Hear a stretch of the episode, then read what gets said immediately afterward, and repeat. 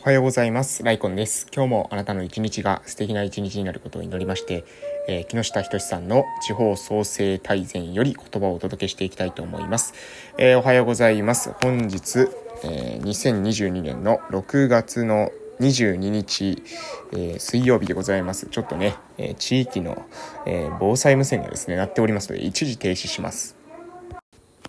はい、えー、それでは、え地域のですね、え、放送が終わったわけなので、私もですね、えーえー、近況報告からしていきたいと思いますけれども、えー、私はですね、鹿児島県の奄美大島の某村で、え、地域保護協力隊として活動しているものでございます。えー、しばらくですね、え、消防団のですね、練習でなんか疲労がですね、結構蓄積していたということで、えー、なかなかですね、毎日配信をですね、ちょっと中断せざるを得ないような、え、体力的な、え感じになってましたのでね、え休憩させていただいてたんですけども、え今日からですね、また毎日配信を再開していこうかなというふうに思っております。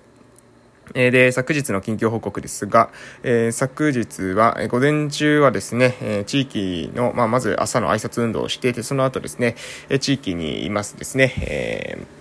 ー、移動にですね、ハンディキャップを抱えている方、えそういった、その方のですね、え今 IT 機器を使った支援っていうのをしてるわけなんですけれども、えそちらの方で、え今後ですね、まあ、あの、なんか iPad を使ってですね、動画を作る、動画制作をちょっと興味があるっていうことだったので、それに向けてですね、私もちょっとサポートをですね、させていただいていると。で、まあ、動画を作ると言ってもですね、その動画を作るための元の材料が必要だなということで、その方ね、デイサービスの、え、方にですね、通われてたりしますので、そういったね、様子っていうのを、まあ、撮って、で、YouTube とかに上げてみたいなっていうことが、希望がありましたので、まあ、私もですね、ちょうど今までね、YouTube 配信ですよ。もうね、2年ぐらい、うん、2年以上かな、えー、継続してきましたのでね、えー、まあ、ある程度、えー、ノウハウが溜まっております。えー、このですね、ノウハウっていうのをですね、えー、使う時がやっと来たんだな、というふうに思って、えー、まあ、非常にですね、嬉しく感じているというところでございます。まあ、そんな感じでね、えー、まあ、地域の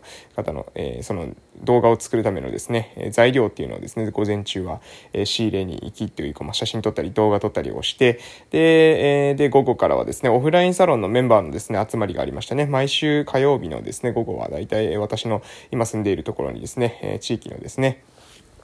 えー、オフラインサロンメンバーですね。まあ、おばあたちなんですけどもね、おばあたち大集合でですね、えー、7人、えー、の方がですね、参加されて、で、えー、その中で、まあ、リハビリ的なですね、えー、話をしたりとか、ちょっと運動したりとか、えー、で、それでまた、その地域の中で、例えばまあ農業したりとかね、えー、それ以外のイベントとしては、まあピクニックに行ったりとか、えー、ちょっと、えー、なんかこういったことがしたい、ああいったことがしたいっていうのを、まあ本人たちがですね、主体的に自分たちで考えて、えー、活動すると。で、その時に、まあ私はですね、あくまでそれを、えー、サポートするっていうような、えー、形でですね、関わらせていただいているということですね。まあ何でもかんでもですね、なん、なんていうのは、私が提供して、それを、あ実際に、まあなんだろう、レストラン型にですね、私が提供したものを味わってもらうというようなものではなくですね、どちらかというとそのバーベキュー型のサービスっていうんですか、え本人たちが自ら考えていく。で、こういった活動がしたい、ああいった活動がしたい。まあ、バーベキューそうですよね。自分たちに肉焼くじゃないですか。でもね、レストランってそうじゃないですよね。全部調理したものを提供してくると。味からしたらですよ、ちゃんとそのレストランのシェフがややった方が、もしかしたら本来は美味しいかもしれませんけれども、じゃあレストランがあればですね、バーベキューはいらないっていう風にはならないのと同様に、えー、私はですね、自分たちのその実生活、リハビビリテーション、えー、自分らしく生きるっていうことですね。えー、自立した生活、自分たちで生きるっていう時には、自分たちの頭でですね、考えて行動するってことが、これ非常に重要なんじゃないかなというふうに考えています。価値観をですね、えー、持って生きていくっていうことが重要だなというふうに思っているので、まあそういったですね、バーベキュー型の、え、リハビリテーションサービスっていうんですかね。まあちょっとこう抽象的な表現になりますけれども、えそういったものを、え実際に取り組んでいると。で、これもですね、もう1年以上継続してますけどもね、やっぱりね、うん、まあこれはちょっとね、ひいき目に見てるのかもしれませんけど、まあ、やっぱりね、来てる方ね、元気だなって思います。うん。地域の方ですね、やっぱり1年間、2年、えー、ここに来てね、1年間、えー、地域の方見ているとね、やっぱりね、弱っていく方っていらっしゃるんですよね。やっぱ年のせいもあると思うんですけど、おそらくね、自分たちで、えー、考えてですね、こういったことしてみよう、ああいったことしてみようって思ってね、やってないと思うんですよ。で、そうするととね、だんだんだんだん毎日ね、日々の生活の繰り返しみたいな感じになっちゃって、それは一見楽なんですけれども、でもね、充実してなかったり、頭使ってなかったりするのでね、やっぱりどうしても認知症が入ってきたりとか、えー、年の、えー、影響によるですね、衰えっていうものが出てくるんですよね。えー、それが出てこないようにするためには、やはり自分たちの頭で考える、生きがいを持っていく、ワクワクして、え生きていくっていうことが重要なんじゃないかなと、個人的には思ってるので、まあ、今後もですね、こういった活動を続けていこうかなというふうに思っているというところでございます。で、えー、午後、午後はそんな感じで終わりまして、まあ大体、えー、昨日はですね、もう消防団も終わりましたので、えー、終わった後はね、休憩して、うん、で、え、家でですね、えー、いつもですね、えー、あの、夕ご飯、あの、地域の方の場所で食べに行くんですけども、えー、知人のですね、方が作ってくれて食べに行くんですけども、えー、まあ、昨日はですね、もうあの、その前の日に、え、残ってた、えー、ものがですね、え、ありましたので、そちらの方を食べて寝たと。まあ、そういった感じでございます。はい。ということで、まあ、その、大体ですね、近況報告は以上でございますので、え、そろそろ、え、地方創生大全の方に移らせていただきます。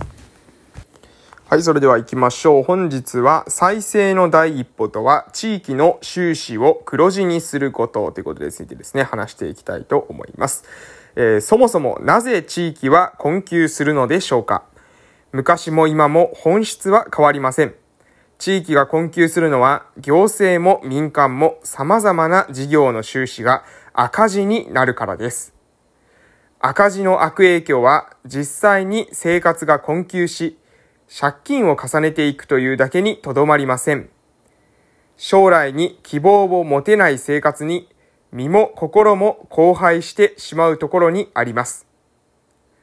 そのために彼はまず慢性的に赤字になっている状況を黒字に変えてみることを再生の第一歩としました。まあ、これに、えっ、ー、とですね、二宮尊徳のですね、えー、二宮尊徳、二宮尊徳なんですかね、えー、二宮金次郎ですね、いわゆるね、えー、の法徳司法のですね、内容、えー、だと思いますけれども、慢性的な、まあ、赤字状況を黒字に、えー、変えようということをですね、主張したというところでございます。えー、で、えー、ちょっと読んでいきますね。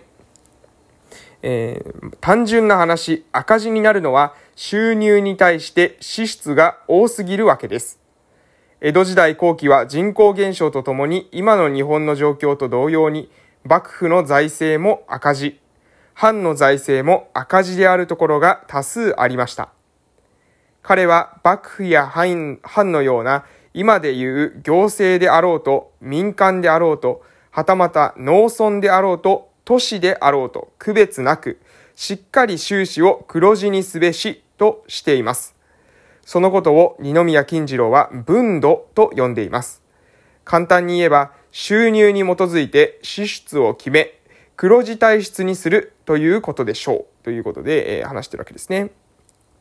えー、もう一個だけ読みましょうか。もう一行だけ読ませていただきたいと思いますが、えー、彼は地域再生計画を立てる上で、まずは収入を増加させるため、稼いでいない様々な資産からわずかでも収入を得られるよう、徹底的に営業をするということを言ってるんですね。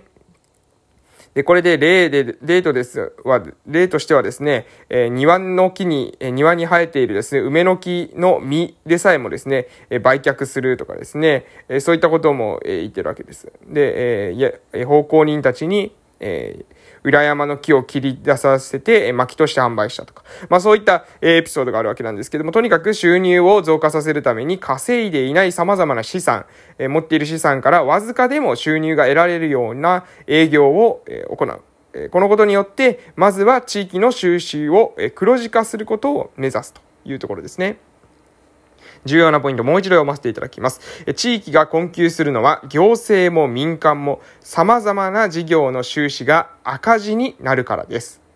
慢性的に赤字になっている状況を黒字に変えることを地域再生の第一歩としようと。そして、えこの、えこのこと、このことっていうのは、えどういったことかというと、えー、赤字になるのは収入に対して支出が多すぎること。えそのため、えしっかり収支を黒字にする、えこのことにか、このことをですね、二宮金次郎は、分度というわけですね。分度というのは、収入に基づいて、支出を決め、黒字体質にするということ。収入が、まあ、15万であるのであればですね、支出を15万以内にコントロールするっていうことが、まあ、分度なわけです。えこの、えまあ、行政の規模、えこの行政の財政レベルからすると、えこれくらいに支出を抑えていないと赤字体質になりますよねと。収入がこの分なんだったら支出はここまで。と先に決めるということですね。で、その範囲で支出をコントロールする。これがえ分度というわけでございます。えここはね、まあ非常に意識すべきところなんじゃないかなと思いますし、まあ私たちがですね、何か事業をしていくってなった時には、そこはね、考えて、え事業していかないとなかなかね、うまくいかないんだろうなということはですね、え想像にたやすいところでございますので、ぜひですね、皆さんもね、収入を増加させるためには、まず、えー、支出を元に、えー、じゃごめんなさい。収入を元に支出をコントロールする。えー、このことによって収支を改善するということですね。えー、入ってくるお金以上に使わない。まあ、当然なことなんですけれども、えー、これが、まあ、なかなかできないと。えそういうところでございますので、まあ、入ってきたもの以上に使わない。うん。えー、そしてまた、ここに、さらに、その使い方。じゃあ、えー、使うときにはどういったときに、どういった方向に使うのかっていうことも、しっかりと考えていくと、収支が改善していくんじゃないかなと思います。もしね、まず、えー、まだ、えー、現在ですね、現状、えー、赤字であるというのであればですね、えー、今収入どういった状況なのか、えー、収入はこれぐらいなのに対して支出は多すぎるんじゃないか、無駄な支出をしてるんじゃないのかとか、えー、他には、えー、収支を増加させるために稼いでいない様々な資産を、えー、無駄にですね、眠らせているだけとかですね、置いているだけ、えー、財産は持っているけれども有効活用できていないというものではなくてね、そこから収入がわずかでも得られるように、えー、何かしらの工夫をしていくと、営業をしていくっていうことが、えー、大切なんではないでしょうかというのがですね、二宮、えー、損得、二宮金次郎さんからの主張であるというわけでございますので、ぜひですね、再生の第一歩は、地域の収支を黒字にするべき。これはね、私もですね、念頭に置いて自分の事業設計にも活かしていきたいなというふうに思います。います。ということで今日はこの辺で終わらせていただきたいと思います。えこれから今日というあなたの人生の貴重な一日が始まります。素敵な一日をお過ごしください。それではですね、私も今から朝の挨拶運動の方に行ってきたいと思います。それでは、いってらっしゃい